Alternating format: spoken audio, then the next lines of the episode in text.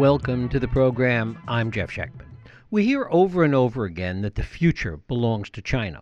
Looking at what the Chinese are accomplishing in both infrastructure and technology, it's easy to see why. But what about in human relations and issues of gender? As the Me Too movement reshapes or at the very least recalibrates the nature of sex and work and gender relationships in America, it's worthwhile to look and see how and if these same issues are playing out in China.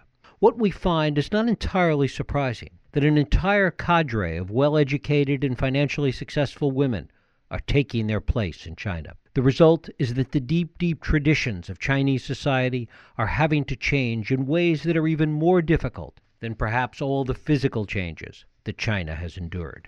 We're going to talk about this today with my guest, Roseann Lake. She's the Economist Cuba correspondent. She was previously based in Beijing, where she worked for five years as a television reporter and journalist. Her coverage of China has appeared in Foreign Policy, Time, The Atlantic, and Salon, and she's the author of a new book entitled Leftover in China The Women Shaping the World's Next Superpower. Roseann Lake, thanks so much for joining us. Thank you, Jeff, for having me. It's great to have you here. How much of the rise of women in China is a reflection of, of a global trend, and how much of it is indigenous to the particular circumstances in China? That's a great question. Um, so much of what's happening to women in China is completely on track with what we've seen in developing and developed countries.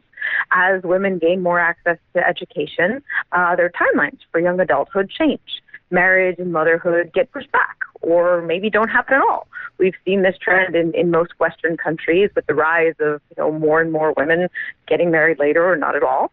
And China's completely on par with that. Um, it, it's also, I mean, we've seen a similar trend in, in other East Asian type of economies. So Japan, South Korea, Singapore. It's been more common in all of these places because you know women get access to other things. Marriage is, is one of many things that they consider and sees it to be sort of the cornerstone of their lives or, or the sole priority. Where things get a little bit different in China are China's characteristics. So, one, the fact that there was a one child policy in China starting in 1979. Although this could have never been predicted, what seems to have happened is given China's traditional preference for sons, um, many baby girls were aborted or, or killed after birth. And this happened primarily in rural areas of the country where parents, being a bit more traditionally minded, um, wa- wanted, really wanted to have a boy, and when they also wanted a boy to be able to help them out working on the farm. Whereas in urban areas, um, it seems parents were a bit more open minded they, you know, if they got a girl, it was kind of like, all right, well, you know, maybe we'll keep a girl. If you look at the, the, um, the demographic breakdown of the gender imbalance, you'll see it's a lot more acute in rural areas than in urban areas where seems parents were a bit more open-minded. Okay, we've got a girl, we'll keep a girl. She doesn't have a brother. We don't have a son. We're going to raise her as if she were our son because she's our sole heir. And our family's honor depends on her. So we're going to push her to study and to achieve and to be the best possible person that she can be, which effectively, when multiplied by the many households in which China saw its first generations of only daughters, you get this very well educated um, class of women who have had unprecedented opportunities and who, of course, given the natural trend of you know when this happens to women, no longer see marriage and motherhood as as the sole things that define them in their young adult years, and have other things that they'd like to do at the same time. So you've got that, and, and when you consider just this one other Chinese characteristic, you've got the one-child policy on the one hand that leads to this gender imbalance. First generation of only daughters who get this access and, and are able to become what they've become, but you also couple that with the effects of tremendous economic growth, which happened primarily during their lifetime. And of course, these women or you know people in, in urban areas benefited much more from this growth than people in rural areas, and so that has really just accelerated um, the extent to which they've you know they've they're very different from their moms and their grandmothers because their lives are different and the opportunities that they have are completely different from those of you know their moms who perhaps grew up during the cultural revolution and didn't have that access to education and, and didn't have the ability to spend time figuring out who they were and, and who they wanted as a life partner. Um, you know in those times the work unit was very prominent. And if you showed up for work um, without a partner. There usually wasn't housing for unmarried couples. So you were just partnered off with somebody else and, and you know, life carried on. So there are many more options now as women all over the world in, in developed and developing countries are, are having increasingly. Um, so I would say at the time, you know, China is it's a very poor country and it's a very wealthy country. And in many ways, as I argue in the book, it's kind of the pitch perfect diorama for looking at where women stand in the world. Because on the one hand, what's happening there mirrors a similar shift we've seen in other countries. But then if you look at the lives of, you know, women who are not as well off in China, their lives may resemble more the lives of, of women in, in India or parts of sub-Saharan Africa. So you can really kind of see, you know, the different the different situations of women around the world based on just the women who are in China, which you know is, is actually home to the world population of women for now, at least. Um, so it's just it, it was a fascinating place to to study and, and to report on. How much of it was shaped by Western influence? Well, there's a huge population of Chinese students studying in the U.S. There are 330,000 students um, studying Chinese students studying in the U.S., and many of them are women. And so, of course, once you leave China and you're exposed to a different culture, um, you have greater access to different media, right, to movies, to television shows, and to just classmates. Of course, that's going to play into um, your idea of sort of how you want to be when you're in your 20s and, and the sort of life that you're looking for. But I wouldn't blame it exclusively on, on Western exposure. I mean, that certainly played a part. Um, when I was living in China, The Big Bang Theory was by far one of the most popular television shows um, in China, which is, of course, a U.S. television show. And, and you know, young Chinese students, they understand American cultural references. But um, I think more than anything, uh, this shift is, is due to just a rise of the individual in what used to be a fiercely collectivist society. For the first time, I mean, a lot of these kids, they are only children and they've been given a whole lot of resources. And so they're a bit more individualistic in how they choose to go about things. Um, you know, they maybe instead of taking strong recommendations for what they should study in college, maybe there's a bit of pushback and they choose to study, you know, a career or, you know, prepare for a career that they're more interested in. Um, so I think it's a combination of factors, right? The idea of being abroad, having that exposure and that sort of autonomy, being far from, you know, the influence of parents who are trying to sort of prod you into the sort of life that they'd like you to have, maybe you know a career as an engineer or natural sciences or something, and then married shortly after. Um, so they're far away from those traditional networks, but also, yeah, just seeing things differently because they're exposed to to other cultures outside of China. Talk a little bit about how the men in China of that generation have have understood this or pushed back against it. For the men, it's tricky um, because you know, as I talked about earlier, you've got these men in rural areas who are quite poor. They've not experienced the same economic growth as China has, that, you know, people in urban areas have. And as a result, for them, it's actually very tricky to find a wife because they are in surplus, right? There, there are 20 million more men. There will be 20 million more men of marriage age than women in China by 2020, which means that something like one in every five Chinese men will be, it will be numerically impossible for him to find a wife. And this is especially true for men in these areas because they don't have resources to bring to to a marriage. So if if you know these men are in short supply, parents are thinking, well, you know, we're not going to let our marry our daughter get married unless um, you know, unless it's a match that we consider as favorable. And so, because men kind of have to compete amongst one another to attract a wife, because there's just not enough women to go around, monetary resources become very important. And this has stoked, you know, an industry of bride buying from other countries to attempt to, you know, bring back the numbers of, of, of um, to attempt to meet the, the, the supply that is just not there. Um, so bride buying from places like Thailand and Vietnam. It's also stoked, very unfortunately, an industry for bride napping because there is a market in China of, of you know men who find it very hard to get married and need to sort of outsource their wives. Um, then, of course, there are men who are born in urban areas who are in a very different situation. Um, on paper, they may be equivalent of many of the women that I describe in the book. So, you know, born in into relative affluence or you know families that are, are relatively middle class or well off, um, some education, exposure abroad, um, maybe bilingual. And for these men, uh, they really, you know, essentially they have their pick of the lot, right? They can, pretty much any woman in China would be keen to marry a man with those characteristics, at least on paper. Now, it's, it does seem that there are men in China who are, are a little bit lost in how quickly um, the role of women has right? So if they're looking at what their mothers were to their families as kind of a model of what their future wives might be for their for their homes, um, you know, for their lives, it, it gets a little tricky because it's so different, right? What was expected of women when when their moms was growing were growing up is, is very different from what women who are currently on the marriage look for. There was actually a Spanish demographer who I cite in my book who said, um, and this wasn't specific to China, but I think it rings particularly true in China. He said, um, men are looking for women who no longer exist, and women are looking for men who have yet to exist. And I thought that kind of perfectly nailed this idea that, you know, men maybe want a more domesticated or a more traditional model of woman. And it seems like there are fewer and fewer of those types of women in China. And women are perhaps looking for, you know, a bit more egalitarian husband who's willing to share things more, you know, the burden of, of taking care of children and housework and everything else, do that a bit more equally. And there aren't quite too many of those yet. And and this is purely anecdotal, but I can give you an example of one of the mm-hmm. characters or one of the one of the men that I interviewed as part of the book. Um, he was, you know, he was a catch on paper, well educated, good job in finance, bilingual, all of those things. And I said, you know, what do you look for in a wife or in, in a woman? And he said, well, I think that women should be like plain yogurt so that men can flavor them as they'd like.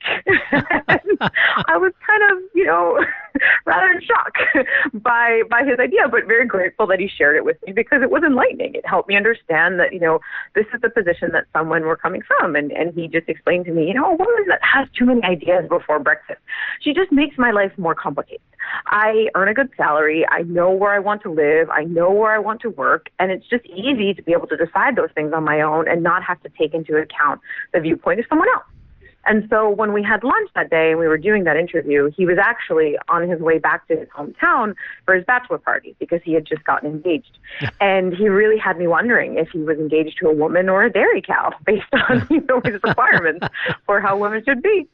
To what extent has this been an issue that the government has taken notice of? And if so, to what extent has it shaped any public policy in China? Well, there's now a two-child policy in China. It's it's effective. It was it took effect two years ago, and certainly it's a response to all of this. I mean, the Chinese government has noticed that um, its numbers for for population growth are just not what they should be. The population is shrinking. It's getting older, and that has a whole lot of economic repercussions because it means that you have fewer and fewer young people, young workers, paying taxes to to to support an increasingly older population that you know has a pretty long lifespan. And so to remedy this, and also because they're aware that, you know, much of what China has achieved has been due to its power in numbers and the fact that, you know, those numbers may be shrinking has, has economic concerns, um, this, this two-child policy was, was instituted. I don't think it was, oh, let's give our women greater reproductive freedoms. I think it was very much, we need more babies. Um, we need to tell women that, you know, that, that they need to have more babies for it. And um, based on numbers that have come out, it seems that the number that of of babies that were expected to the modified policy are the number of babies born are actually nowhere near um, the number that the government had hoped would be born. Um, so essentially, it's emerged that you know fewer than expected women have, have had children, and actually, I've heard from some people, um, midwives and, and, and people who work at hospitals, um, and these are you know higher end hospitals, so the numbers could may not be representative of, of what's going on in China as a whole. But I have heard that um, more older women than than expected have had children, which has led actually to a number, a higher number of um, birth complications and I don't think any of this was really planned for when the two child policy came to be. It was kind of maybe rather naively assumed that, okay, there's a two child policy, everyone's going to rush to have two children. Um, but that hasn't happened, and it's been for various reasons. I mean, on the one hand, um, the whole premise of what I argue, you know, you have a rising population of leftover women, women who are, you know, beyond the age of 27 and they're not married. And, and if they're not married by, if they're not getting married, if they're getting married later or not at all, obviously that's going to have an impact on how many children they have notably because um, it is very difficult to have a child outside of wedlock in China. There are very high fees for anyone who does, and a child's residence permit or hukou comes through its father. So it's very hard for that child to access education and, and, and all sorts of basic things if, they're, if his parents are not married. Um, it's also very complicated for women in China to seek out uh, fertility treatments, name, namely um, egg freezing. So one would think, you know, if, if China's government is is is trying to increase birth rates, um, a two-child policy is, is perhaps a, a, good step. I would say eradicating the policy altogether would maybe be a better one.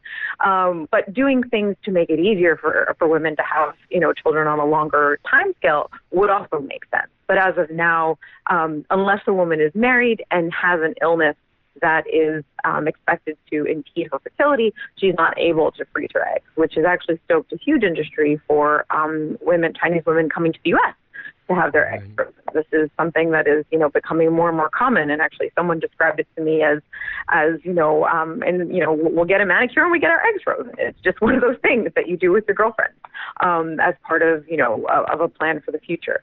And so it's it's certainly a concern um, that the government has. Um, and I think there's probably no clear answer. I mean, you can't suddenly oblige every every woman in China to have two children. I do think it's looking pretty likely that by March, the next time the Communist Party gets together, um, the, the two-child policy will probably be abolished um, altogether. I mean, this is what some demographers and, and people who are closer to this science have said. Um, so it's it's a serious concern, and um, there are certainly many policy adjustments that can be made to to increase birth numbers, but they haven't really been rolled out as yet. What's transpired in terms of women, some of these women that we're talking about rising to leadership positions in, in sciences, in corporations, even in politics? What has, well, I mean, what we're seeing is there are more and more Chinese women, and you see. I mean, I was just in San Francisco this weekend, and, and it's incredible and really heartening to hear about, you know, how many women are in the venture capital space, mm-hmm. um, and how Chinese women who sort of work in both places, in Silicon Valley and in China, talk about how their impression is it seems easier for you know women-run businesses and and just women in general to be involved in this venture capital space. So they're investing in you know artificial intelligence and robotics and and things that we we probably probably don't have as high of a percentage of, of women in, in the U.S. invested in or, or involved in or just getting capital um, to you know to start pushing products of that nature. So you really do see that. I think Chinese women really excel in the sciences um, in that regard because there's just this idea. I mean, they're involved in the space, right? They're not afraid to make money and, and they're involved. They're they have you know prominent roles um, as far as that goes. That hasn't necessarily translated to politics. And part of that may be that it is very hard to rise in the ranks of the Communist Party. Uh, we see that was made harder over the weekend. Um, Xi Jinping is, is now going to be in power until 2023. So any you know any any hopes of having a woman in office before then are, are, are very severely dashed. Um, and actually, there were some jokes going on on social media. One that I really loved. There was a young person saying, um, you know, they were talking about the marriage pressure that they were fielding from their parents, and they said, oh, well, you know, my parents said that I needed to marry before Xi Jinping's term is up, and now I've got you know a whole lot more time to remain single because he's going to stick around. So, uh, you know, I don't see that really translating to the political space, but of course, the private sector is is tightly linked to what happens, and I think as women, you know, it's not easy. It's certainly not easy. There's there's some very seriously entrenched, um, you know, discrimination and, and things that we see everywhere else. You know, talking about China's situation not being unique to China. These are these are you know universal problems for women in the workforce. But I think as women make more and more of a footprint in the private sector, um, that may help tip the scales eventually. And the private sector has been more accepting overall. Yes, I would definitely say so. I mean, it, it also helps that, you know, some of the women are born into families that own businesses. And because they're only daughters, who else did they pass this business on or this inheritance or the family wealth, right? And because these women are also they're educated abroad, you know, many of them, right? They, they've been they've been primed and poised. They are poised to take over family businesses and, and to excel, you know, in in the, in the private sector on their own. Um, there's you're definitely seeing more and more of that. I mean, Chinese women are are ambitious. They're you know they're getting higher education. The, their numbers of numbers of women getting you know GMATs and taking GMAT and, and getting MBAs are right up there with the boys. So they really are, um, you know, that, that footprint is expanding and it's going to be a very important part of the China story going forward. And is this similar in terms of what's happening to other Asian countries as well? Do our other Asian nations around China dealing with similar kinds of problems in terms of their traditions and their issues? They are and they aren't. So this is something that I also, you know, towards the end of the book, I start making comparisons with Japan, South Korea, and Singapore, other East Asian tiger economies where, you know, the economy took off very quickly and the status of women changed or the expectations of women changed in a very short time. A country that hasn't managed this transition very well is Japan. Um, it's no secret, Christine Lagarde has brought it up often, that you know Japan's economy is not what it should be because it has failed to incorporate women in the formal economy as it should. Um, it's not uncommon for a woman in Japan to have a child and then check out of the workforce for 13 years to take care of it because there's some stigma associated with, you know, outsourcing childcare, even if it's to parents. And so Japan's economy has suffered. I mean, when you have half of your workforce taking care of one child, it's not necessarily the most productive way um, to have women, you know, reaching their full economic and professional potential, and then by extension, just contributing to household spending, right? To to to what what a household income and by extension consumption tax, right? Um, so Japan hasn't fared so well. South Korea is slightly better. Um, but you know the researchers that I um, that I consulted for the book um, make it very clear that they're still not a model. Um, there's still not really a, you know uh, an example of, of too many women in Korea who have managed to um, have rewarding careers while still you know um, tending to all the all of the things at home and um, just being you know fulfilling that that role of mother that's expected of them. Um, so I would say, and of course Japan and, and Korea are places where women are very well educated. So I would say that in this regard, China has a tremendous advantage because since the Cultural Revolution, which certainly had its flaws, uh, women have been involved, involved in the formal economy in ways that they've not been in other places. And they're certainly involved now. Um, they're very productive members of it. I mean, in the 80s and 90s, they were the factory girls, right? There's an excellent book by like Leslie Chang that talks about the huge economic importance of, of this population of women when it came to China's story of being the manufacturing capital of the world that story has now changed, right? A lot of, you know, the narrative for young women is, is not so much centered on smokestacks because a lot of manufacturing in China is, is migrated to other places. It's too expensive. Wages are too expensive. And so it's, it's been passed along to places like Vietnam or, or Thailand.